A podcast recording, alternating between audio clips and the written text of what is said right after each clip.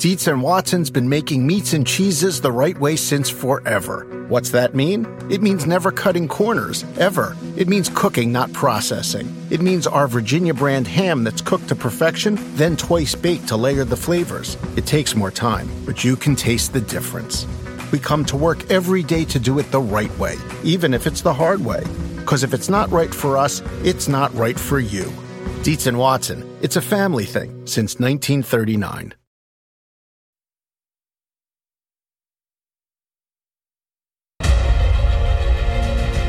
Entertainment capital of the world, 10-race fight for the playoffs and the championship.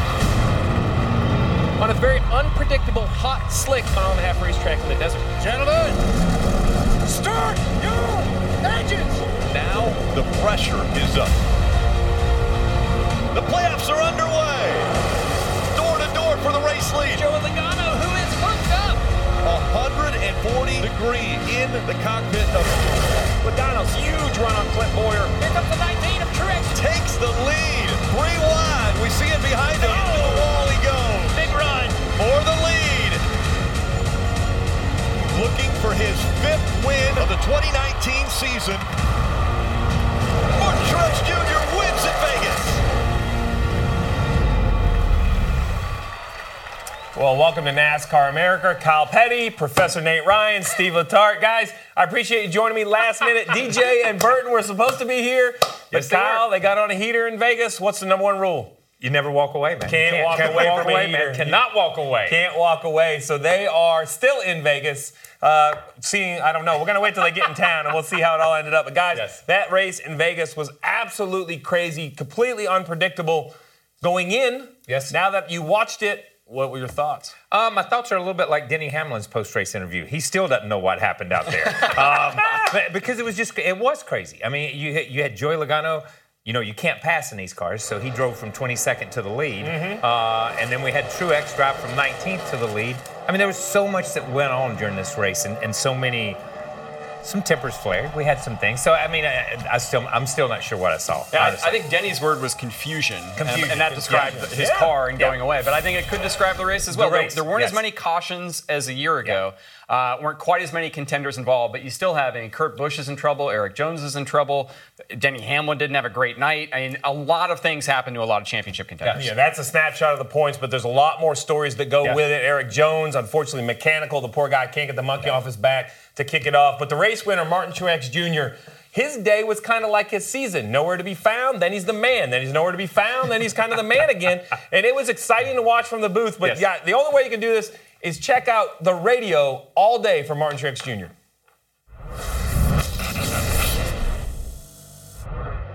I got to take it easy here, man. I'm getting loose. You'll be clear on exit by 1 over to 88 coming inside now. Inside, clear after him. Clear. I'm in trouble! I don't know, yeah. We didn't do anything to free it up, so I'm not sure. Clear by 2 on 8, she's going to kick in a slow black car up here. All right, got second row of the race. Still there. All clear now. Clear by 1 over the 1. No lateral entry landing. Yeah, that's how we see it.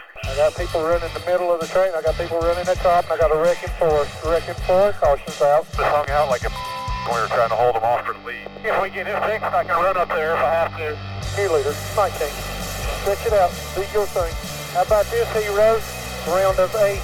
Way to kick off this playoff, buddy. Nice job. Race winner, Martin Truex Jr. Yeah, boys. Welcome back. Woo! Hell yeah, man. Awesome job. Well, good job, guys. What a race car. Appreciate it, Cole. You gave me exactly what I needed, buddy. It was super sensitive tonight. One run, I'd be really good. Next run, I'd be sideways. And we really didn't change anything. And so it was just back and forth. And the balance was super sensitive for us all weekend. I don't know about everybody else, but a good adjustment at the end, just exactly the one we needed. And luckily, we were able to put the move on and drive away. All right, I'm not playing poker with Cole Pearn because all weekend long I said, don't run him in fantasy, don't play him, they can't do it. And I was like, look how much I know. At lap 25, he was still back in the 20th, and look at this, up to 4th, back to 18th, all the way to 1st, couldn't stay there. But then they talk about the adjustments in the end. When the sun set and the lights came down, it was really Kevin Harvick and Martin Truex Jr. Harvick was right there. The pit crew helped close the gap. And then it was set sail from the 19. How impressive, with so many unknowns going into this race, how impressive was the confidence of Cole Pearn and Martin Truex Jr. in each other and that run they put together. I think the confidence that Martin Truex has in Cole Pearn to make the right decisions. We said it in Victory Lane when we played that little piece, and I said, you sounded like Sherry Pollock's. We're in trouble, we're in trouble. You know, pitch went way up. But you know, Cole made the right decisions, and you heard Truex say, "I can run there. You just get it to me. Just give me the ball. Give me the ball." And Pearn adjusts the car, and he has that confidence that when he comes down pit road, they're going to make it better, and that's huge. That was huge, and it showed up huge. And I think the confidence started well before the race. Oh yeah, in that they've always been a strong long run team. So of course Truex is going to have a good long run car, but that they plan that way, knowing that last year this was a wreck fest. There were a lot more yellows last year. There was a lot of unknowns about how this package would race at night for the first time under the lights at Las Vegas. And I think maybe some other teams might have approached it differently. And clearly, Truex and Pearn approached it the right way. And, you know, Stevie talked about this on the race broadcast. We just talked about the NASCAR NBC podcast. The foundation of the Pearn-Truex relationship, much like the way they prepared for this race, it goes back years. It goes back to Truex's worst season in Cup, where they built that faith in each other in 2014, and that's why they're so good together now, because they trust each other. So I joked about it at the top of the show, but I was half tongue-in-cheek, half serious. At the beginning of 2019, the shift to Joe Gibbs Racing was anything but smooth. While they weren't bad, they were not to Martin Truex Jr. level. Yeah. I won't say nowhere to be found, but the third Gibbs car for sure, behind Kyle Busch and Denny Hamlin.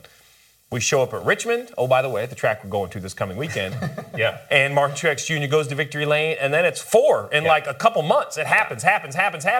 They win at Sonoma, and I'm thinking, man, how many can they win? 6, 8, 10, 9, right? You know, you never know. And then cool again. Cool through the summer. And then I start to wonder how they're going to be in the playoffs. They come back and they win in the playoffs, and I'd love to tell you I know what that means, and I have no idea. Because they've done this so often. One year they didn't make it out of the round of 12. The other year they made it to the championship 4. So what it means to me is that they won the first small battle in a very lengthy war. We had this conversation. If Truex would have won, Kyle Busch, Kevin Harvick, Denny Hamlin, I had a list. I don't think that surprises any of us. There were some other drivers that could have had big days that ended up not having a big day. But I mentioned it, right? It was a big day for Martin Truex Jr. Kevin Harvick, the guy there in second, that's who he had to pass for the win. And KP, it was anything but smooth. We bring up the same line graph, right? It's not like he starts up front. Yes, he does. But he couldn't stay there all night. But it's funny because when you sat and go through this whole scenario with Cole Pearn and Martin Truex, and you can just replace the names with Kevin Harvick and Rodney Childers, because the same confidence, it starts the same, it carries through the same. And these guys, once they got to that top place, once they got back up there, they didn't relinquish it. I mean, they adjusted all night long to stay competitive, whether it was sunny or whether it was cloud, or whether when the sun went down. So these two teams are the two teams that adjusted, stayed on top, and had the most consistent runs. Even though it's a zigzag, when you look at the chart, where they end up is the most consistent. So now, wait a minute. You were in your computer a second ago checking your fantasy. Be honest, who was your race winner? It was Harvick, I believe. It was Harvick. So you were close. I forgot to sub in Truex from my garage, so I made a huge problem. Always a sad money when that happens. You put Harvick in there. Yes. Why? Were you cashed in on the speed in qualifying? What did you see out of the four car that had him as your pick? Much like Truex, you know, that line graph that we're showing, that zigzag during the race, that was true throughout the whole weekend for Harvick as well.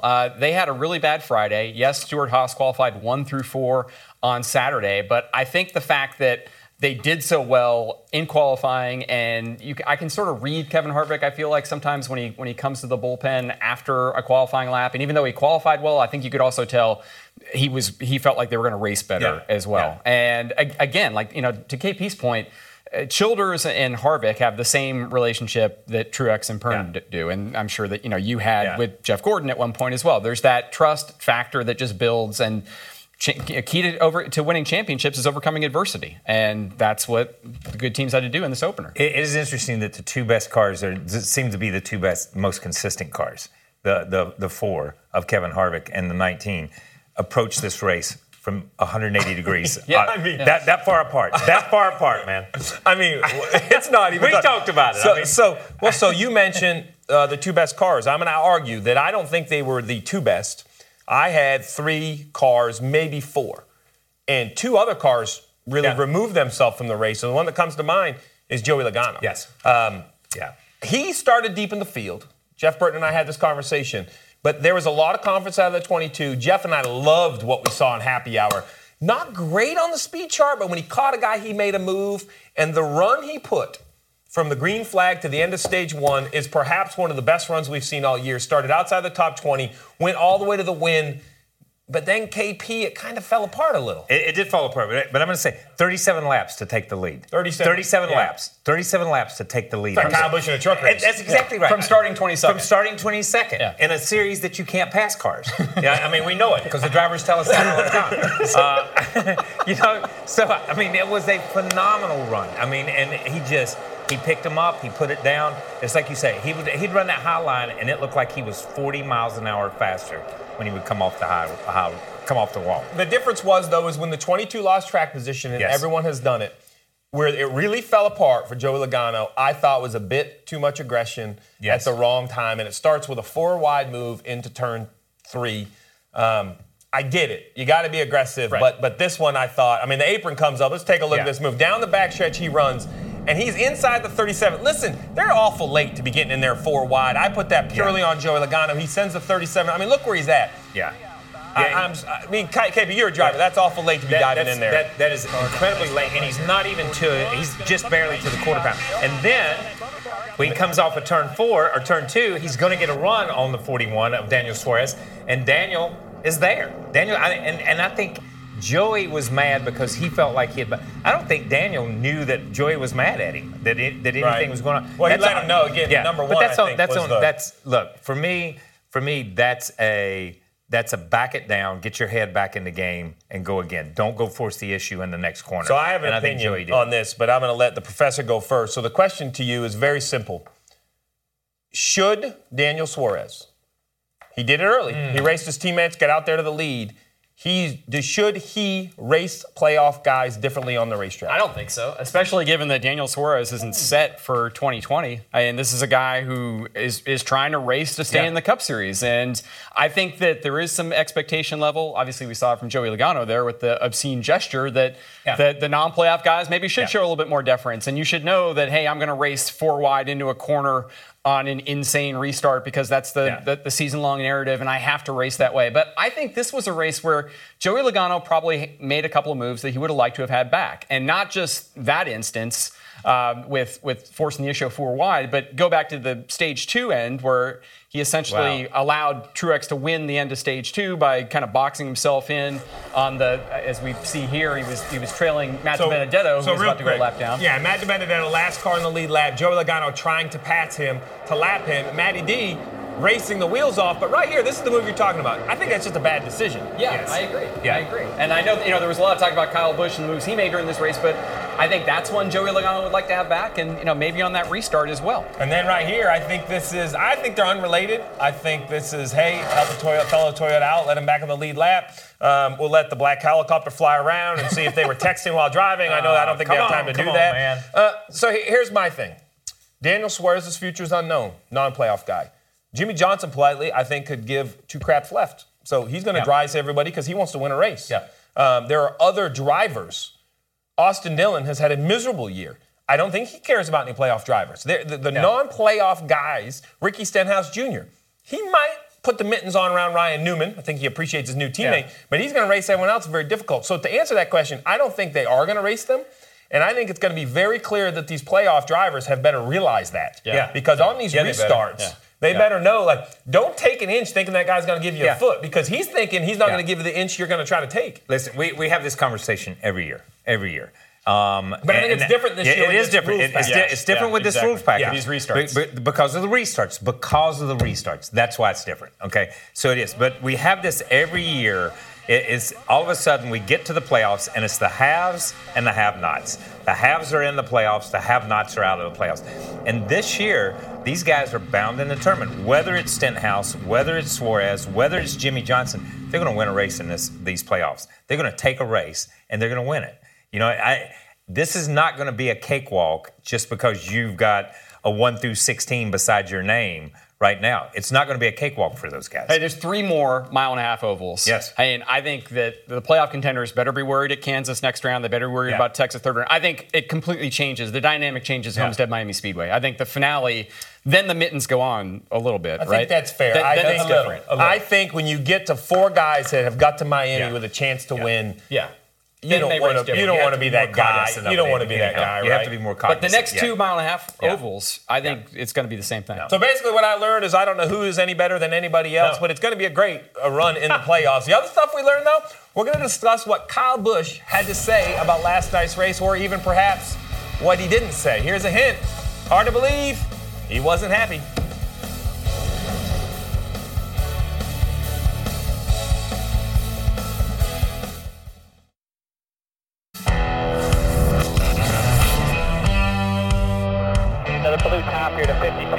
Up in front by 5 to 24. He's got the 1888 with him to the inside. Inside, still Cox. Hold your line. Inside, still trying the outside. Outside, he drove up on it. Didn't know what he was going to do. Clear. Not your deal, man. I think the nose knocked in or knocked down or off a splitter or something. Shield is destroyed. 10 more, man. 15 more. By back Larson for position, then another half straight. I don't get it. Tony, just go home. I'm going to blow a right front tire here in a second. You'll have a caution. I'll do whatever the we can do after that. I was told he was going to go high. I thought he was going to go high. He went middle because I thought he was going to go high. And killed our day. I don't know. I mean, should have run fourth probably, but instead 19th. I don't know. We're the top echelon of motorsports, and we got guys that have never won late model races running out here on the racetrack. It's pathetic. They don't know where to go. So, what else do? You had that 45-point buffer. Do you fall back on that? It's pathetic to have to lean on insurance. My premiums are going to go up. Kyle Busch, he tried real hard to do his best in that interview, and it was just a little bit too long, and finally lost it. Just for the record, Dale Jr. says that from experience. Yes. As a guy that was he's exactly right. All right, so there's a whole discussion here, but I think it's only fair, no offense to Nate or myself as a crew chief, I think you have to start with the driver. You've been on the racetrack. I mean, I have my opinion. Finally. Something that Kyle Petty can speak to. I've been a lap car, okay? I know what it's like to be a lap car. And here's the deal. That's all on Kyle Busch. Okay. All on Kyle Busch. It's Kyle Busch's job to figure out a way to get around the lap car. You heard the spotter. Hold your line, hold your line, hold your line. I didn't see Smith. I didn't see him go up. I didn't see him come down. I saw Byron drive by him on the inside. I saw Bowman blast by him on the outside after Kyle drove windshield deep up under him. That's all on Kyle Busch right there. No matter what, that's all on Kyle Busch. That's not because on that's what Garrett. Lap cars are told to do, right? Like a lap car like Smithley is told, hold your line. Hold your line. If you're going to run high all the way through the corner. If you're going to run low all the way through the corner. Hold your line. The leader will find his way right. These guys that run dirt races and all that stuff, they understand that. You know it's your job to get around that guy. And let me just say this. People, okay? That if you have an accident on the highway and you run into somebody from behind, you're the one that gets the ticket. Okay? Sorry. That's just the way it works in America. Yeah. I've tested that theory. Yeah, that's exactly how it works. I have too. Okay. That's how it works. Exactly. So I'm not going to disagree with Kyle Busch's frustration. No. Because the speed, I'm not going to pick on the driver, but the speed of some of these cars out there are way off. And in today's world of momentum, Kyle Busch goes in there and gets on the brakes, he's going to lose a ton of spots. The interesting thing is, though, his radio in is, I think the nose is pushed up. Like, I don't think he imagined the damage on that car the way it looked, right? Like, I really don't think he did. I think that's really the difference for me. The bigger question is, well, we could talk about this forever. I have rarely, if ever, left a race thinking the driver of the 18 was the weak point of that team. Yeah. Because he's spectacular. Yeah. He hit the wall early, buckled down and recovered. I was in the button talking to the broadcast, cover Kyle Busch. He's going to make us look foolish. He's going to win this race, and we're not going to talk about him. He's going to win this race. And then an uncharacteristic mistake, running over the 52. Yeah. Nate, where is Kyle Busch at? I think that's part of the frustration, and we heard him tell Parker Kligerman that. Like, he thought he was going to finish top 4. And then, I agree. And then that happens. Yeah. So that's part of the reason he's flying off the handle. Yeah. But this is user error again, much like I think for Joey Logano earlier. There's some moves that Kyle Busch would have liked to have had back. Yeah. And I think what's a little troubling, and I know we joke about Kyle Busch being in a slump. I mean, he enters with the most playoff points, 45. He won the regular season championship. He has 4 wins. But this is not the first instance this year where he has hit the wall.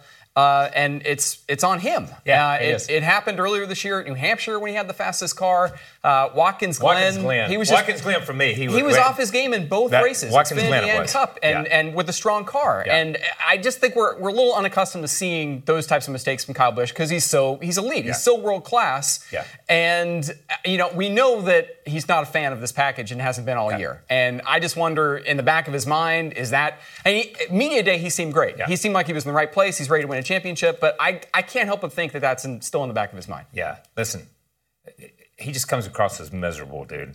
I'm sorry. You know what I mean? He's just not having fun, not enjoying. And I will say this. I understand his frustration as a driver. I understand his frustration on winning the regular season championship, having all these points, moving into this race, having an opportunity to run fourth. But he crossed the line when he called out Smithley. He crossed the line by calling out a smaller team and talking about him as a driver and people that don't deserve to be there. For me as a driver, that crossed the line. So, and I will go down. I have a problem with the personal attack. If he wants to complain about the speed of the 52, that's right. The variety of speed on the racetrack, I'm on board. I'm on board with what Kyle Busch said. But the guy driving the 52 right there, he's doing all he can, man. He never changes the pavement scene. I mean, it caught me off guard because Kyle Busch is such a grassroots supporter. Yes, he's so much, I own late model teams. Yeah. I have a truck team. I'm all about developing drivers and having that pipeline. And, this was an instance of, this guy isn't good enough to show the racetrack with me. So can I go ahead? And this guy isn't good enough because I say he's not good enough. Yeah, right. Because I say he's not good enough. So, and that's the problem I have with it. But can I go ahead and just make everyone social media mad now? Yeah. Is it time? Go ahead. Yeah, do it.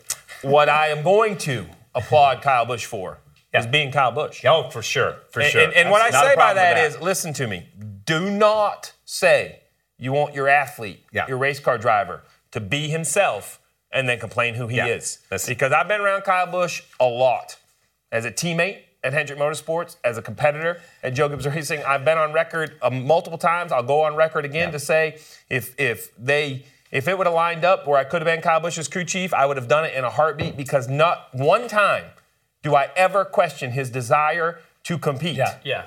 Now, that doesn't make all what he says correct. That doesn't mean that it doesn't leave a big wake in his path and it doesn't leave a whole mess. But everyone that wants to attack him and call his, he's just a complainer and he's just, do you want him to be himself or don't you? As a longtime member of the media, I never want him to change. Yeah. I want, because he is one of the most intriguing, fascinating personalities in NASCAR right now. I mean, he had Wi-Fi, thank God, the whole way home last night. Oh, yeah. And somebody I know Joe Gibbs wasn't happy about that, but it was very entertaining to be on NASCAR Twitter last night because of Kyle Busch.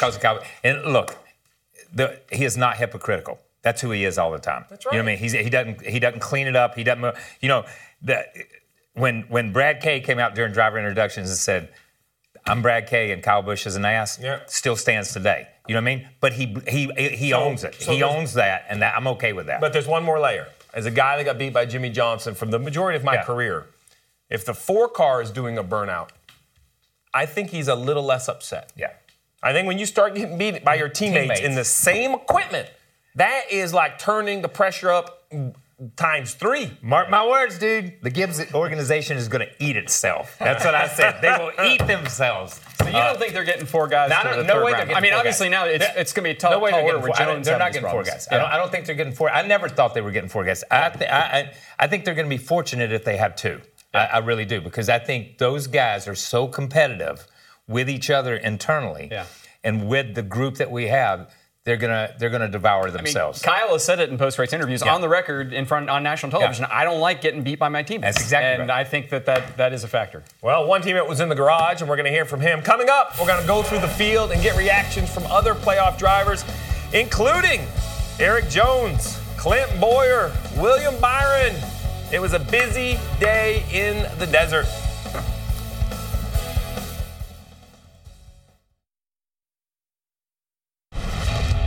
Joey Logano and Clint Bowyer unlocked big prizes for Ford fans during Vegas weekend. what will be unlocked this week in Ford's Driven to Perform sweepstakes? Enter now for your chance to win epic race day prizes, plus a new Ford Mustang GT. Go to NASCAR.com/Ford Playoffs promo for more information.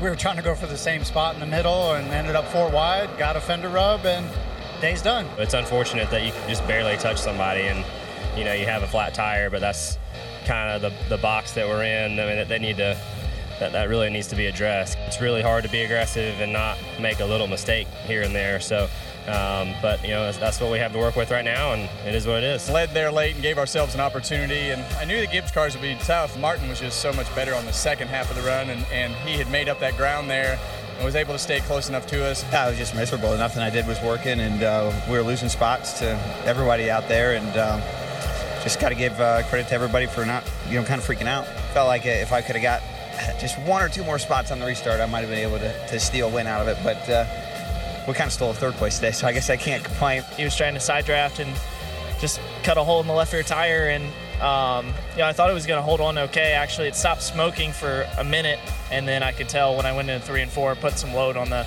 rears, it was flat, so that wasn't great, but luckily we got a caution. As soon as the sun went down, we battled with the 12 there, and it looked like we got a little damage to the nose, and we took two, and we were a little tight anyway, and the cart just took off. I mean, it's like I had a hole in the nose, like a big hole, but I don't see anything there, so we got to figure it out. But certainly, definitely not as good there at the end is what we were expecting. I feel like where we unloaded, we were really strong off the truck, and then we just couldn't really find much more than that throughout the course of the weekend, and the racetrack kind of got away from us. Would have liked to be a little better, would have liked to get stage points, really. That's the big letdown. We're just too loose all day long, and really struggled to get the car tightened up. If we would have been tighter, we could have had more track position throughout the race, but the two-tire call got us some track position. Again, proud of the progress, just not the end result, and the stage points didn't come to us, so we've got to do a better job of that again. You know, it's unfortunate we got a hole to dig out of. You know, 26 points is not where we want to be after the first race. I think we could have been in a pretty good spot had we had a good, average night. But just go to Richmond and go to work. I guess Eric Jones is probably the one that I feel for the most. A mechanical issue at the racetrack is really what hurt him. Something in the driveline. Came in 4 points above, left 26 points below. I say not a must win. I say short track, Roval. If he can lose 30, so can someone else. Yeah. I'm not willing to label it like that, but you know what? It is a must. It is a must score stage points in both stages at Richmond to start inching his way back up the leaderboard. Yeah, maybe. I say start. How do I take the maybe? I say start working on 2020. No. Yeah, you're moving on. Yeah, I'm moving on. I have to move. You know, I think.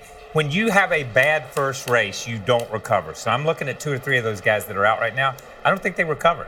Stage points or not, I just don't think they recover against these 16, against these elite 16. I just don't think you can recover. Eric Jones agrees with you, Stevie. I asked him after the race, is Richmond now a must-win? He said, no, top 5, Richmond, Roval, I can maybe do it, but he's going to need a lot of stage points. And I think Ryan Newman, again, we heard from him there, he's in great shape. I mean, 6 points out. And he will get stage points, I think, at the next 2 races. And I still think, I think he's going to make it. So wait. We should put a line graph up for Ryan Newman. That's like the signature Ryan Newman. I'm going to run 15th all day and finish 10th. Here's what. Let's just give these guys participation ribbons and send them on to the house, because I'm going to get a lot of sleep. I am so sorry, but I will say this. My man William Byron, I have to go back to him a little bit, because I think William learned a couple of things. Number one, if you're going to spin at the entrance to pit road. Okay. A+. Number two. When a tire stops smoking, that means the sidewall has ripped out and there's nothing there. I was gonna say. That's why it's not smoking anymore. So I hope he learned that lesson. Big winner for William Byron, because I don't believe that a lot of people had William Byron coming out of Vegas with a run like he and Chad had. So tip of the hat. I agree with the two assessments of the stop smoking and the recovery. We wondered if the rookie playoff, not a rookie driver, but rookie in the playoffs of William Byron, if the experience, because it's the opposite on the top of the pit box. We talk about Jimmie Johnson missing it, Chad Knaus has never. And I don't know, there's something about Chad. I've known Chad a long time. He looks comfortable in the playoffs. He looks comfortable crew chief and a young race car driver. Yeah. You know, do I think they're going to go out and beat and bang with Kyle Busch? No. But I think they need to be a little careful of this young driver in the 24 car because I think he can come under the radar. And I actually disagree about Ryan Newman. I think he's going to blue-collar his way to the round of 12. May not see the round of 8, but he will see the round of 12. I think Chad Knaus is rubbing off on William Byron in a good way. Because we actually, I mean, we heard of vulgarity on the William Byron driver channel that I was totally shocked by. This is not, and it's a very mild-mannered, pleasant kid, and that part of it is still there for him. But, like, I think he's staying patient, but he's acquiring a little bit more of an edge from Chad, which is good. And I said it yesterday, and it just clicked to me. This is Dale Inman and Terry Labonte. When Dale Inman left Richard Petty after 7 championships and all those years and went to Terry, William Byron is not Terry Labonte yet by any stretch of the imagination. So I want to go. But this is a veteran crew chief with a driver that he can mold and do things with that he couldn't do with Jimmy, that Dale couldn't do with Richard Petty, but he could do with Terry. And I think Chad can do things with William. William Byron needed some edge.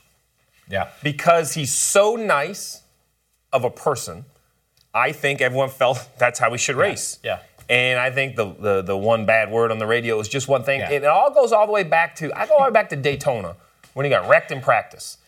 And I was a little worried about how this was going to go. Yeah. And we put a mic in his face, and he said, he ran me over. Yeah. Like, I don't know what his problem was. And right then, I put a little footnote. I said, make a note. Today, William Byron decided I am a Cup driver, and I don't care what a Cup champion says. He ran me over, and I think that's going to carry him into the playoffs. And he stood up to a guy, Brad Keselowski, who had given him grief the year before to the point where his Byron's crew chief at the time, Darian Grubb, felt it necessary to go talk to Keselowski and said, hey, stop bullying my rookie. Yeah. This is no good. And I think that, that speaks to the growth that Byron has, that he's willing to stand up to these guys that he didn't before. So these guys, we talk about all these guys. What about our pole sitter? Oh, I already got the orange flotation device on and a paddle. Okay. I'm in the lifeboat for Clint Bowyer. Okay, I just want to know where we were at with him. So he shows up, great speed, sits on the pole. My assessment was cautious. If he loses a little track position with that slicked up race car, not a lot of downforce. And in the end, it was like quicksand. Yeah. Watching the 14 on Sunday was like watching somebody stuck in the mud or somebody stuck in quicksand. The harder they try, it wasn't lack of effort. I don't want anybody to think they weren't trying. No. Yeah, it was almost the opposite. Yes, it's that they want it to work so bad. The harder they try, the deeper they sink. There was nothing going right for the 14. And I made the statement when he sat on the pole that Clint Bowyer is an emotionally charged race car driver, and this could help him. Yeah. When he left on Sunday, it was a deflated Clint Bowyer. Oh, I think there's an opportunity going to Richmond if they can strike Clint Bowyer magic. Yeah. And lead laps. He doesn't have to win, but even lead laps, kind of gets that swagger back. But if we see a mediocre run at Richmond, that boat has left the port. Yeah, I agree. It's not lack of effort. It's just they started in such a bad place they could never get back to where they needed to be. Yeah, like an emotional deficit. Yeah, like it took so much emotion through the summer to make the playoffs. Yeah. Clint Bowyer. So if we're talking about Clint Bowyer, let's talk about another veteran and a champion, Kurt Busch. Yeah. I like he's snake bit in Vegas. Hometown guy is statistically worse. Racetrack was running pretty good, though. He talked this week about how sometimes I think he pushed the envelope too much at Vegas. He felt too much of that hometown track pressure. And it felt like this weekend was coming to him until right there when he got the tire up on the restart and the team was bringing him to the pits and they waited one lap too long. I was commending the team for calling him to pit road when he wrecked because I said, you know what, veteran move, right? Live to race another lap. And So Chase Elliott said something interesting there because he had a flat tire. William Byron had a flat tire. The Xfinity cars run those composite bodies. I think you can beat and bang a little bit. I understand what Chase is saying. I agree. We can't fix it now. I wish we could just snap our fingers and put these composite bodies on there because I think it is unfortunate that Kurt has a flat and William has a flat because of the hard-nosed racing that we want to see, right? Because in the end, that's what's creating these flat tires. But didn't we see that hard-nosed racing in years gone by? That's what I said. Look, wait. We didn't see 4 wide going down the backstretch hard nose racing. But my point, is this: is once again, it's we've got so many organizations from RTAs to NASCAR to everybody else. I mean, somebody's got to step up and grab it and say this is what we're going to do because we don't have the bodies because we didn't want to change the bodies, and the drivers want the bodies because they can't be aggressive because they don't have the bodies. I mean, who's going to? It's the chicken and the egg, which came first. And that's where we've got to get back to, where you can or where we have something. It is still, I don't give a rat's rear end how aggressive these guys are. You're holding the steering wheel. Yeah, no. You're holding the steering wheel, dude. You got to take some responsibility. When you slam somebody or somebody slams you, you've got to take part of that responsibility for, as we talked about Joey Logano, putting yourself in a bad position, putting yourself in a place you don't need to be. We talk about Kyle Busch, putting yourself in a... You've got to take some of that. It's not that spotter. It's not NASCAR sitting in that trailer. It's not the RTA or your owners because they don't want the composite bodies yet because it's going to raise the cost, whatever it is. You've got to take a little bit of responsibility. This is not... All right, hold on. Mr. Positive Cut. Let's do it real quick. Yeah. Okay, sorry. Ryan Newman, Kurt Busch, Clint Bowyer, Eric Jones, bottom four. Do any of those four advance out of this round, or have they sealed their fate? Okay, so Newman, Busch, Bowyer, Jones. I'm sorry, but I don't have Bowyer and Jones moving forward. So you think Busch and Newman still have a chance? I think those two still have a chance. I think Newman makes it. I don't know about the other three. I mean, Busch and Jones weren't getting out in my pre-Vegas. First four out. You had Busch out? Or I'm sorry, Busch and Bowyer. Yeah, I had Busch out. Yeah. And I think you had Jones out. I had Jones out. Yeah. I think Newman, he's always been on my list. Yeah. He gets through. Well, the racing at Vegas, guys, reminded me of short tracks racing, grassroots racing. It's time now for our 50 States in 50 Days Grassroots Tour. Today, we're heading to Rocky Mountain Country and the Colorado National Speedway. This lightning-fast oval converted from dirt to asphalt in '89 and hosted multiple NASCAR series, including the trucks. This Saturday, the track will hold its annual championship night. Al Unser Jr., big name, won a track title here in a sprint car back in 1979. And this year, Haley Deegan earned a win in the K&N West Series. Local legend Bruce the Moose Yackey, the best nickname ever, has been a long-time fixture at CNS, and his sons Brett and Brian have followed in his footsteps. The track's signature race is the Challenge Cup held in October among its past winners in Midwest racing legend Larry Phillips. And guys, wow, man, you want to see some great racing? Check this out right here. Check this out, babe. The train racing. Train racing. This is the greatest racing in the world. Somebody's in the front car, somebody's in the back, nobody in the middle. Let's get her done, baby. That's how I feel like this show is going on here. Front car has the engine, back car has the brakes. That's the way it used to work, man. I don't know how they run them now, but look at these things. And if you got to do it on a figure eight course. This takes me back to Orange Show Speedway in San Bernardino, California. Oh, my God. They did it the same way. They had drivers in front and back cars. Front, back, yeah. Nobody in the middle. Trains and racing. It's like peanut butter and jelly. Listen.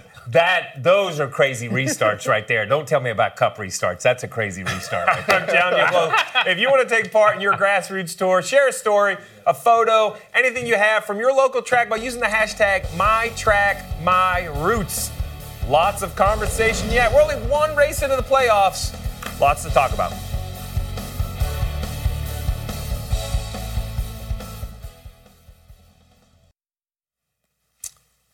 Welcome back. During last night's race, we learned the shocking news that Mike Stefanik, a seven-time NASCAR modified champion, died following a plane crash in Connecticut on Sunday. In a statement, NASCAR chairman and CEO Jim France said, Stefanik recorded achievements in this sport that are likely untouchable, and his legacy as a champion will endure. Nate? You know, I've been in the Hall of Fame voting room for the NASCAR Hall of Fame the last few years, and he always comes up since he's been on the ballot since 2014. A lot of support. I know he's not the most well-known name, maybe to casual NASCAR fans, but Kyle, he's getting a lot of support in terms of the votes in that room. And, you know, sadly, I think posthumously, I think he's going to get into the NASCAR Hall of Fame probably as early as next year, and he's deserving of being in. Very deserving. Look, for modified racing, if we go back to Evans and Cook, who are in the Hall of Fame. And we go back to Richard Petty and Dale Earnhardt Sr. and Jeff Gordon and Jimmie Johnson, champions like that. That's Stefanik for the modified series. That's what that name means in that series. So it is a huge loss for modified racing and for the Northeast and that racing community. Yeah, as a kid who grew up in the Northeast, I saw Stefanik and a lot of the modified drivers race. Definitely sad news, without a doubt. And guys, our thoughts are with Mike's wife, Julie, and this entire Stefanik family. Mike Stefanik was 61 years old.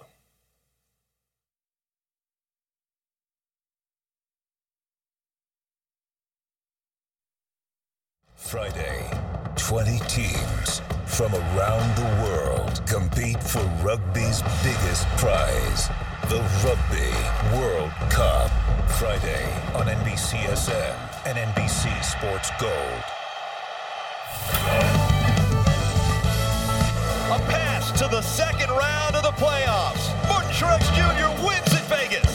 I'm David Odell, Jackman for the 19 Bass Pro Martin Truex. Tonight was a really good night. We came together as a team. Yeah, boys, welcome back. Now we can go in the next couple races and just try new things and just be prepared and take a lot of stress and pressure off of us. Well, the round of 16 continues Saturday night under the lights, short track action at Richmond, followed by the craziness, the unpredictable Roval at Charlotte Motor Speedway on NBC.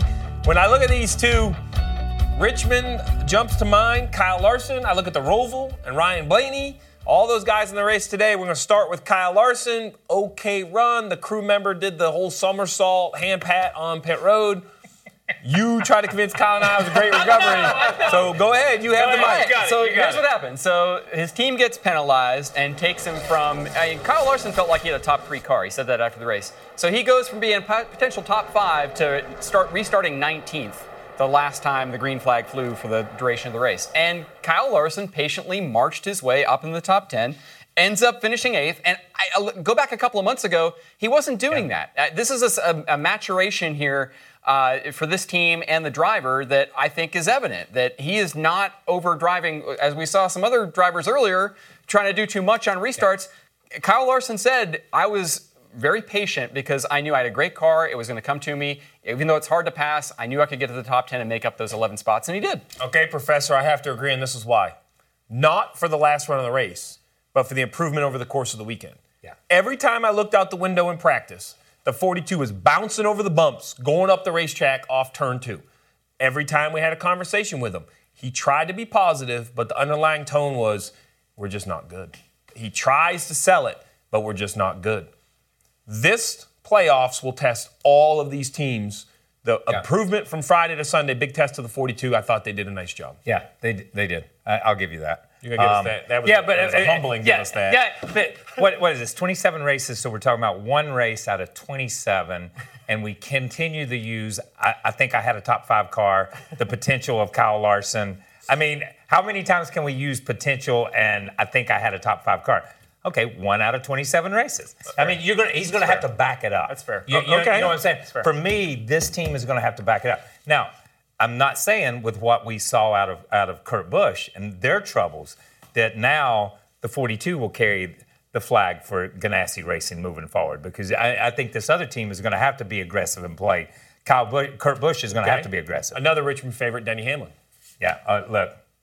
Denny Hamlin and Richmond, that's the way it goes. Right. I mean, I'm sorry. You know what I mean? I'm with you on that. I'm with everybody on that one. No matter, you take Denny anywhere in the world, let's take him back to Virginia, and he's going to run. And that's it. And I actually think the lack of mistakes out of a frustrating night shows me Denny is more mature than years past. Yeah, I agree. And the way he handled it post-race spoke to this personal and professional growth that he's talked about this year. Yeah. He wasn't really upset. He didn't throw his team under the bus or anything like that. But I'll say this, a year ago, Richmond, this is where Denny Hamlin pretty much exited the playoffs because he crashed in Vegas, and then he had horrible Richmond when it wasn't expected at all. So I think he comes into his hometown track with a little bit more to prove this time. Yeah. Hendrick Motorsports, are we going to give him a grade? Chase Elliott, pretty decent. William Byron, good recovery. Alex Bowman, solid night. What kind of grade are you giving him? Solid. I give him solid. I'll give him a solid B. You know what I mean? Because they were just there, just a B. Yeah, but nothing I saw here tells me they can be great in the playoffs, but something I saw here says they can hang around. Chase Elliott led some laps. I mean, to me, that's that team's MO. As soon as the playoffs start, they find another gear. So I'd give them B+, A-. I thought they could get all the way to an A-. He did. That's a big curve. Big bell curve. The professor coming up in shout-outs. You think Beast Mode made the cut for today? We'll find out next, and we'll see if we can get DJ on FaceTime and see if the heater continues in Las Vegas.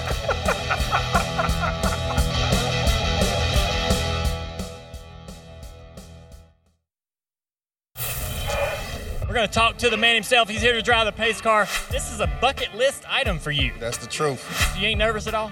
No, I'm not. The only thing that's wrong with it, I think I only get to go 45 miles per hour. Well, maybe after the race is over with, they'll let you take a few laps. I'll get in there and ride with you. We'll go around here as fast as you want. Oh, yeah, I'm with that. I think they told me that they get up to about 180. I done 180 before. I'm not going to say where. I want y'all to call me whenever y'all see me behind the wheel. Dale Sheinhardt Jr. You know what I'm talking about? All right. Listen, it's time for shout-outs, and it starts with Marshawn. So a lot of guys get cool opportunities. But he was genuinely excited, fired up and pumped up to be in Vegas. It's great when a huge star from another sport gets that excited when they show up at a NASCAR race. Yeah, it was. Look, it was really cool. I don't think he checked the weather report for his wardrobe right there. Had that all up around his neck and stuff. It's 100 degrees, but he was excited, and that was a great interview. Yeah. I thought Dale Jr. did a great job. Dale Jr. did a great job with that interview, and even though there was a need for a censor beep, I don't think anybody's going to get fined. No one's going to get fined for that. That was good. That was good. Yeah. Listen, if you didn't have your finger on the button at the start of the interview, then shame on you. Truth. You know what I like? Truth. I win 180. I've gone 180 somewhere. But I ain't telling you where. I ain't telling you where. All right, I got another shout-out. Guys, on Thursday, I covered Burn Out from the Boulevard right there in the Las Vegas Strip, and announced this weekend, Burn Out on Broadway. We're going to tear some Goodyear tires up on Nashville's famed Broadway. Wow. It is going to be great when this series shows up for the banquet. Bar the door. It's going to get exciting. Yeah, championship award ceremony, moving to a new location and doing it in right, I guess, right? Are they going to do it in pickups or are they going to do it in these cars? What are they going to do it? Come on, man. I'm just busting on you, man. That was good. That'll be cool up there. That really will. To be back in Nashville, for NASCAR to be back there is going to be cool. I've never been to downtown Nashville. Yeah, you haven't? My buddy Tim Dugger says, come early, stay late, man. It's going to be a good time. Yeah, come early and stay for a month. That's what I say. Well, guys, I appreciate you joining. No update from Dale Jarrett. We're going to assume the dice is still hot. But tomorrow, Dale Jr. Download, Ron Hornaday Jr. You won't want to miss it.